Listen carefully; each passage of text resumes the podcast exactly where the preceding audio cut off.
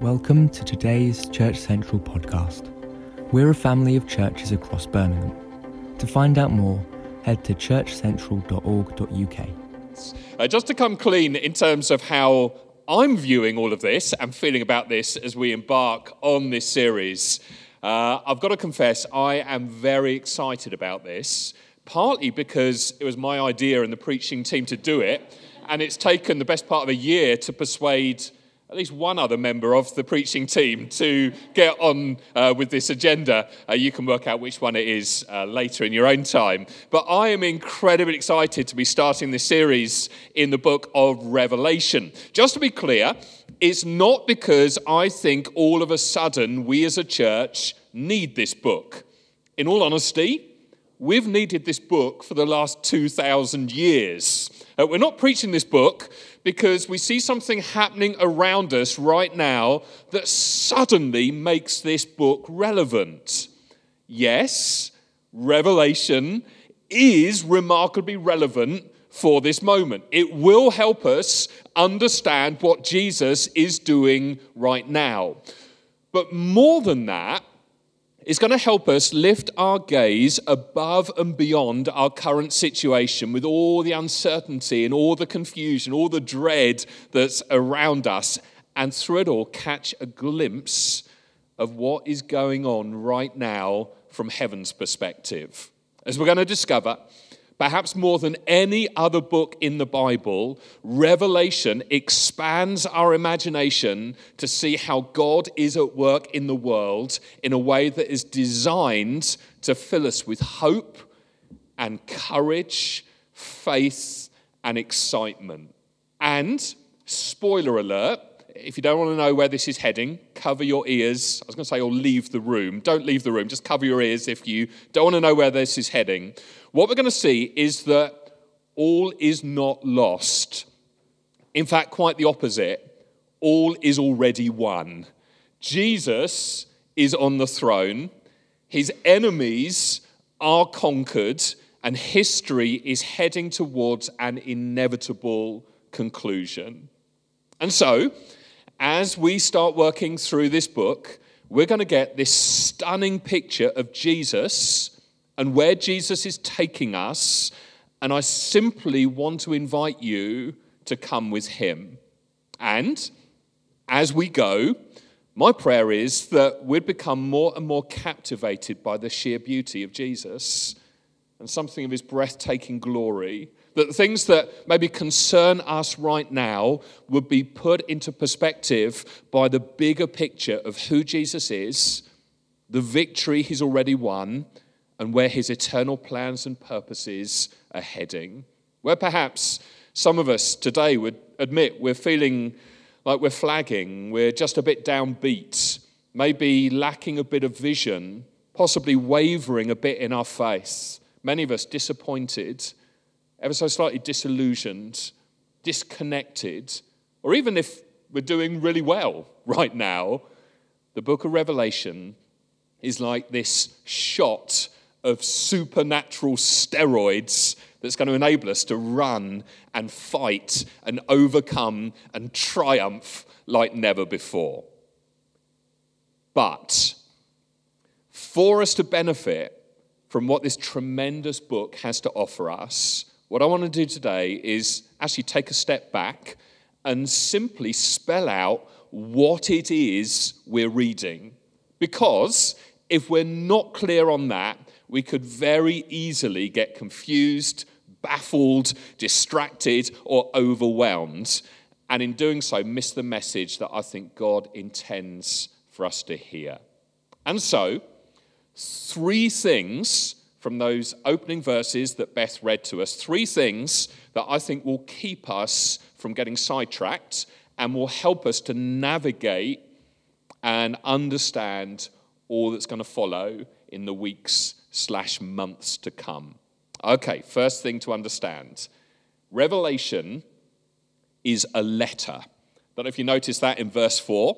This letter is from John to the seven churches in the province of Asia.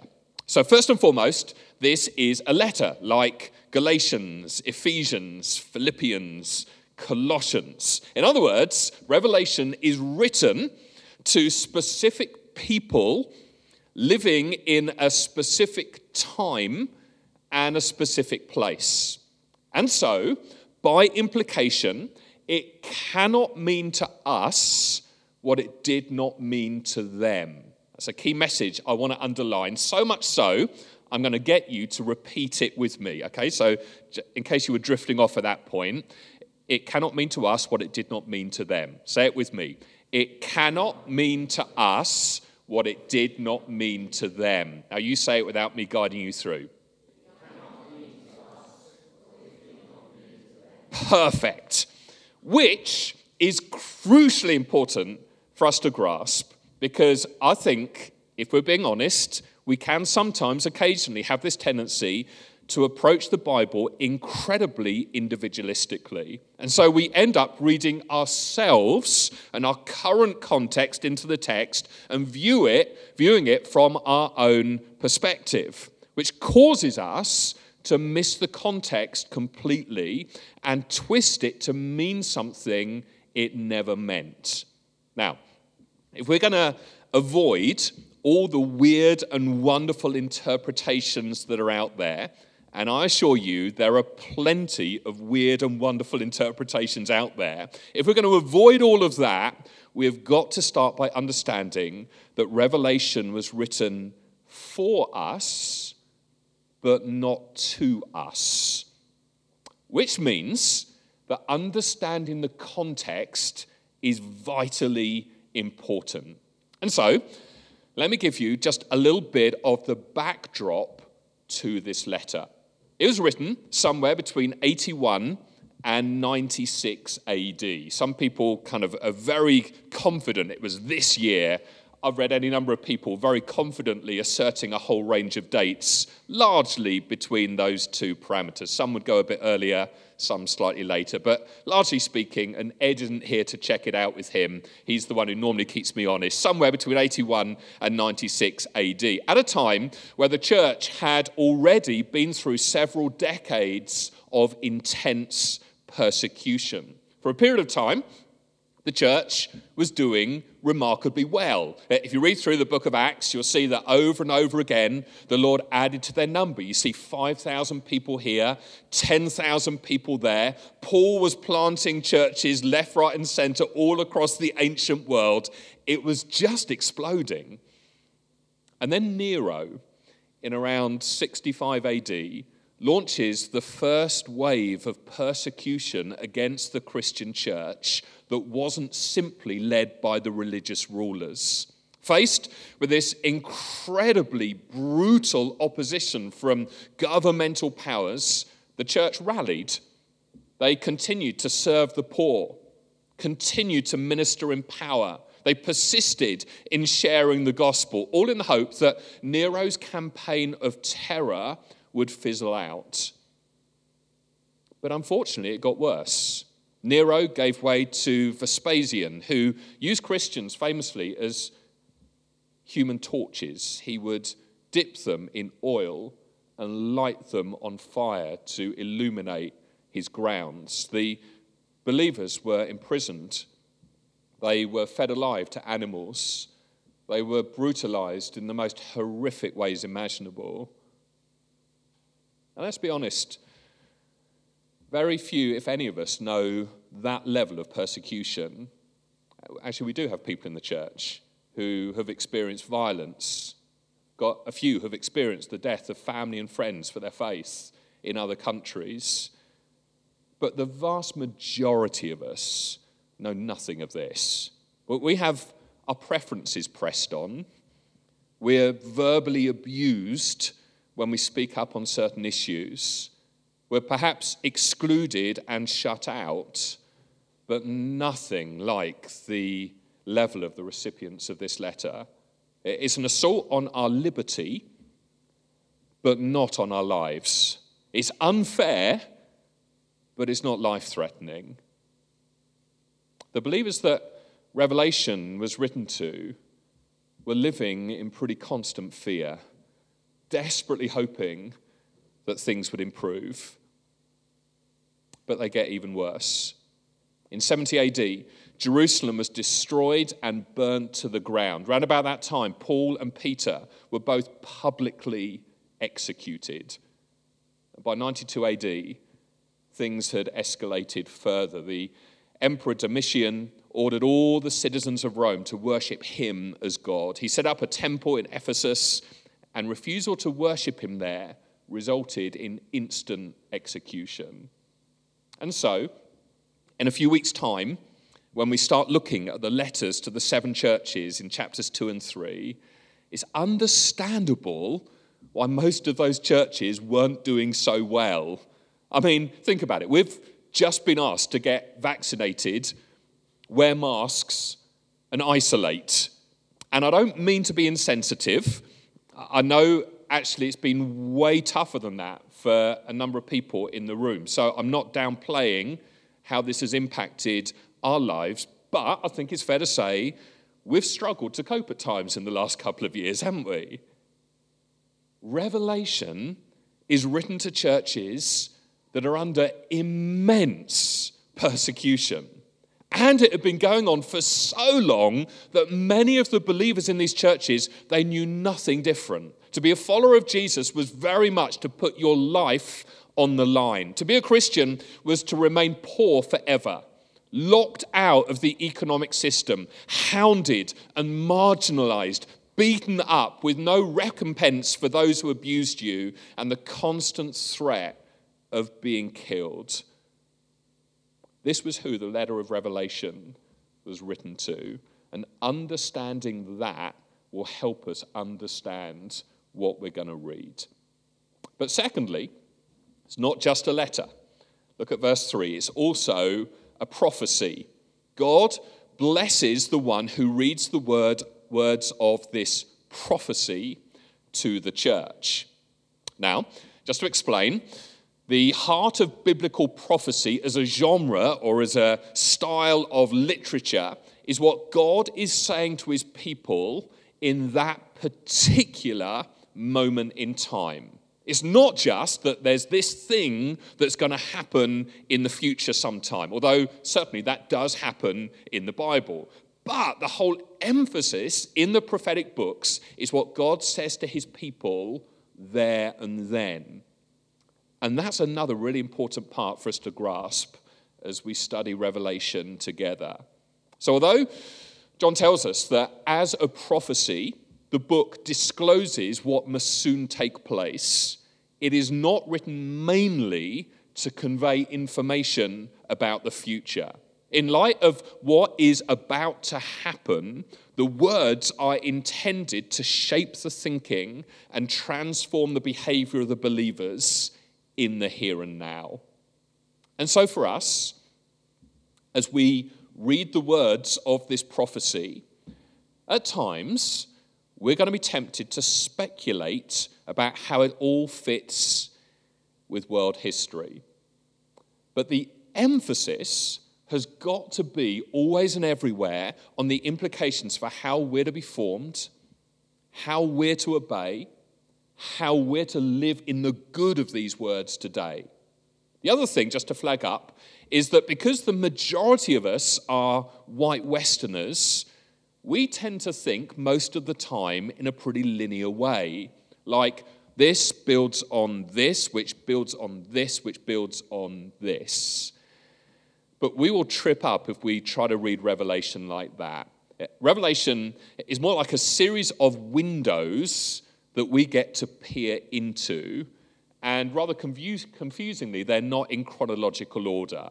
It's more like a film that shows the same scene from the perspective of a range of different characters. And it's only once you piece it all together that you get a clear idea of what is actually happening. And so, we're going to see a vision of history from heaven's perspective, from earth's perspective, and from the church's perspective. Which means the question isn't what happens next, so much as what does John, the author, see next.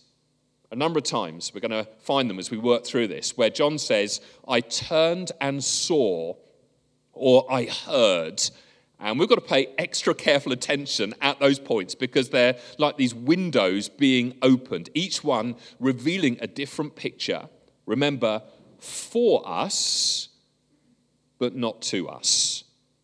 So, just to recap what we've seen, recognize this is at times more like a lesson, uh, but it's preparation. It's putting the foundations in so that in the weeks to come, uh, we can benefit from what we're reading. So, just to recap, not only is this a letter written to specific people at a specific time and in a specific place, written to them and for us, it is also a prophetic book not written in a linear chronological fashion, but opening a series of windows that show not what happens next, but what John sees or hears next. And each one of these windows is meant to encourage, strengthen, and bring hope to these oppressed, persecuted believers in the first century. And then through them, there's encouragement, strength, and hope for us too. If you like, Jesus gives us this unique vantage point from which to see the events of world history as they really are.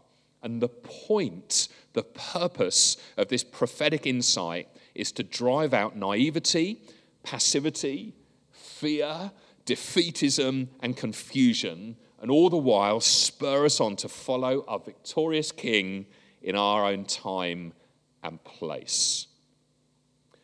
One more thing I want to show you, but before we get there, why don't you just turn back to the group you're in kind of quarter of an hour ago and quickly share while it's fresh in your mind okay, what has changed already in your view of the book of Revelation? And be honest, if you think, I knew all of that already, nothing has changed, well, say that if you wish. But very quickly, what struck you so far?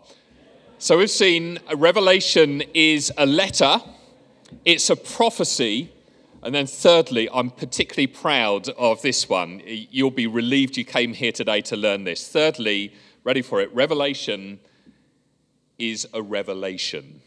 Oh, profound stuff. Round of applause for that one. The rest was not. Uh, revelation is a revelation. Verse 1 says, This is a revelation from Jesus Christ which God gave him to show his servants the events that must soon take place. Now, if you were disappointed with that point, this is where I really earn my money. Another word for revelation is apocalypse. Say with me, apocalypse. Apocalypse. And no one said it. Okay, well, okay. Apocalypse. Uh, and the purpose of apocalyptic writing is to reveal divine mysteries. So, the aim of this book is to unveil to the churches it was written to, for us as well, that things are not what they seem. Or to be more precise, they are more than they seem. The problem is, we're not so familiar with the apocalyptic style of writing, are we? It, all seems ever so slightly weird and confusing to us. I mean, we tend to be a little more fact based in our learning, don't we? So eh, if I give you three clear points, preferably all beginning with the same letter, then you tend to be happy. But if I keep going off on seemingly unrelated tangents with references to dragons and lampstands and bowls and beasts with multiple heads and flying locust scorpions, sooner or later you're probably going to get slightly confused. And when you try to interpret the apocalyptic imagery in Revelation into a simple factual list where the beast is Boris Johnson and the mark of the beast is a vaccine, then you are going to get into all kinds of trouble and miss the point completely. The point of all the imagery isn't simply meant to inform our minds but to ignite our spirits as hopefully our minds do get a little more informed. And so, from a preacher's perspective, it would be so much easier in preparation if John simply wrote a paragraph telling us that a woman gave birth to Jesus, he built the church, and the devil is defeated. The end. Because then we could all take clear notes, we could all nod our heads and think we agree, but it wouldn't necessarily grab hold of us and change us. Writing about the use of imagery in Revelation, I found this quote from a guy called Darrell Johnson really helpful. He says this Imagery has the power to hook us deep inside. Images can quickly and effectively convey that which we struggle to put into words. Imagery goes beyond the intellect and through the emotions into the imagination, grabbing hold of us at the deepest recesses of our being. In turn, that informs the intellect and ignites the emotion. And so, I'm going to put it to the test. I'm going to give you two examples, and I want you to be honest which one stirs up your emotions more. Okay, exhibit A.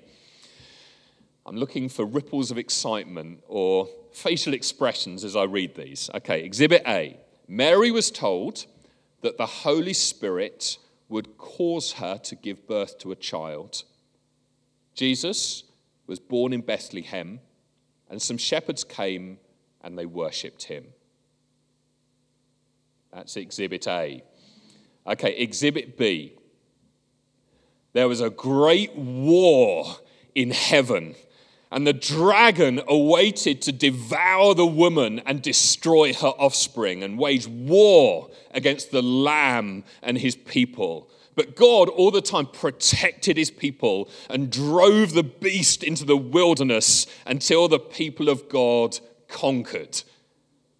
Looks of horror, shock, amazement, wonder, and just slight bemusement because you maybe drifted off and missed how I set that up. Uh, there was a little more reaction, as I intended, to the second example. Those images, they're pretty provocative, aren't they? Like, there's a dragon trying to destroy my family. That makes me want to fight. That there's a beast waging war against this church, trying to wipe it out.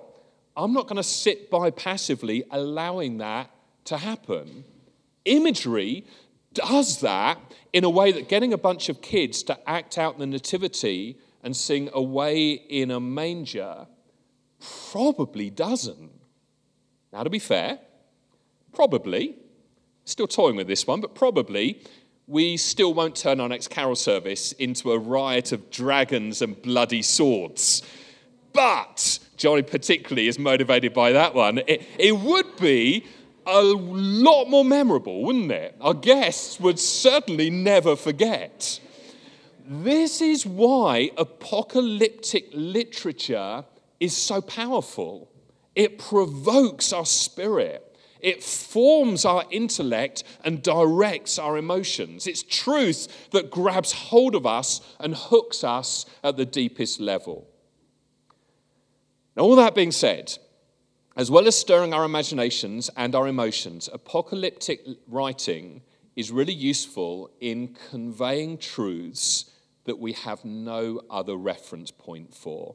Like, I think it's hard, isn't it, for us to get our heads around the reality of the unseen spiritual world. But the imagery of Revelation is going to bring it alive to us in glorious technicolor. It's going to open our eyes to things we'd otherwise be blind to, which actually is one of the main reasons I think we really need this book. What many of my black and Asian and Hispanic brothers and sisters around the world, where the church incidentally is just exploding right now, what they get that we in the white majority church are often ignorant to is the spiritual battle raging all around us. Listen, we need to wake up to the fact that there is a very real enemy constantly trying to destroy us, constantly trying to distract us, constantly trying to deceive us, constantly trying to steal our joy. Uh, and if we've got no idea that that is happening, then we're going to ascribe blame in the wrong direction. I mean, think how easy it would have been for the first church to hate the Romans. But if you know your church history, don't the Romans end up becoming the primary followers of Jesus as the gospel rampantly spreads across the ancient world? See, if everybody is our enemy and there is not an actual enemy behind everything, then the byproduct is we'll be unable to love. We'll be way too consumed with criticism, bitterness, resentment, anger against one another. But if we see that people are actually captured or in bondage, then suddenly they're people to love and care for and be shown compassion. I mean, read the Gospels. Isn't that how Jesus operated? What's more, if you have little or no understanding of spiritual dynamics and you, you just simply follow the facts and try as hard as you can to be moral people in your own strength, then you're going to be defeated before you even start. As Peter warns us, we've got an enemy who's like a roaring lion seeking to devour us. And if we're not alert to that, we are never going to overcome. And so I think what John's attempting to do in Revelation is just lift the lid on what's going on in the unseen spiritual world. And just to say, most of the time, he's not describing some mysterious future point in history. For the main part, what he's describing has already happened or is happening right now. It's like he wants to remove the veil and give us this sneak preview, this glimpse behind the scenes of present reality, where, reassuringly, we see that God is not panicking. And so, just to reiterate, I'm not preaching this because things are spiraling out of control. Things have been like this your whole life, that they've been this way for millennia. We just couldn't see it. But all the time, God is on the throne. He's the Lord. He's victorious. He's the ruler of the kings of the earth. I mean, let's not forget, after the death, the resurrection, the ascension of Jesus, we read that there were a mere 500 followers in the world. That's all there was. They enjoyed 30 years of relative peace, followed by 40 years of some of the most intense and brutal persecution imaginable. And yet, by 351 AD, approximately 350 million Romans worship Jesus on their knees as Lord. 51% of the Roman Empire calls Jesus Lord. That group of people under that immense persecution, stress, lack of organization, without the internet, with all their failings and faults, are full of joy and life and worship and salvation. And it is amazing. And you know what? I think we're ripe for that.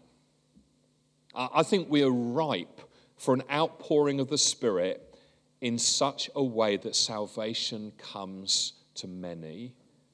Listen, you think those first century believers who were hard pressed on every side, persecuted, tortured, being burnt alive, not allowed to participate in Roman society.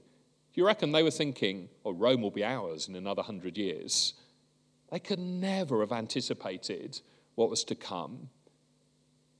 But we've been given this remarkable revelation of what can happen. I mean, we're here in Birmingham right now, worshipping Jesus. And the fact we're here today was birthed out of struggle, persecution, and pain in previous generations. We've got all the history, all the imagery, all the prophetic words, all the promises we could ever need to grasp. What can happen when God's people simply remain faithful and keep persevering refuse to be defeated, and stand resolutely in the victory of Jesus. And so I'm desperate to call you into this. Don't know about you. I don't want to simply maintain what we've got here. Personally, I don't want, no offense, but I don't want to settle just for this and just gradually coast towards my imminent retirement. We've got an enemy who's having a field day right now.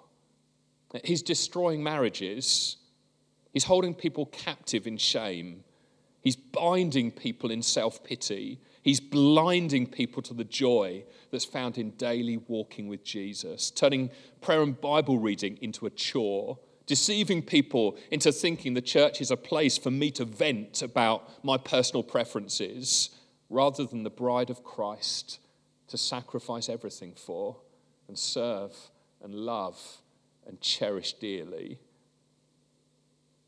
You know, the most terrifying thing for our enemy is for us to be awoken from our slumber and to start seeing things as they really are. And that is what the book of Revelation has the power to do for us. And so today, as we launch this series, I'm simply inviting you to come along for the journey. I've been here 25 years.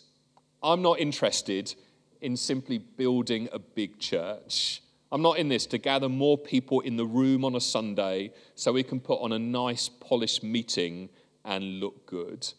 Now, I want to see men, women, and children raised up, ready, and equipped to overcome. I want to see us living in the good of the victory that Jesus has already won for us.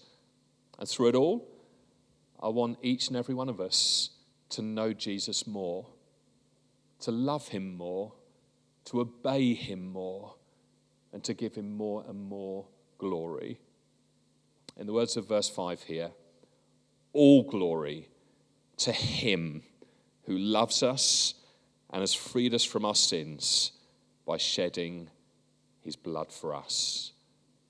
You are all invited into this a life of giving glory to the one who has made a way for us to eternally enjoy more love and more freedom and more victory than we could ever imagine.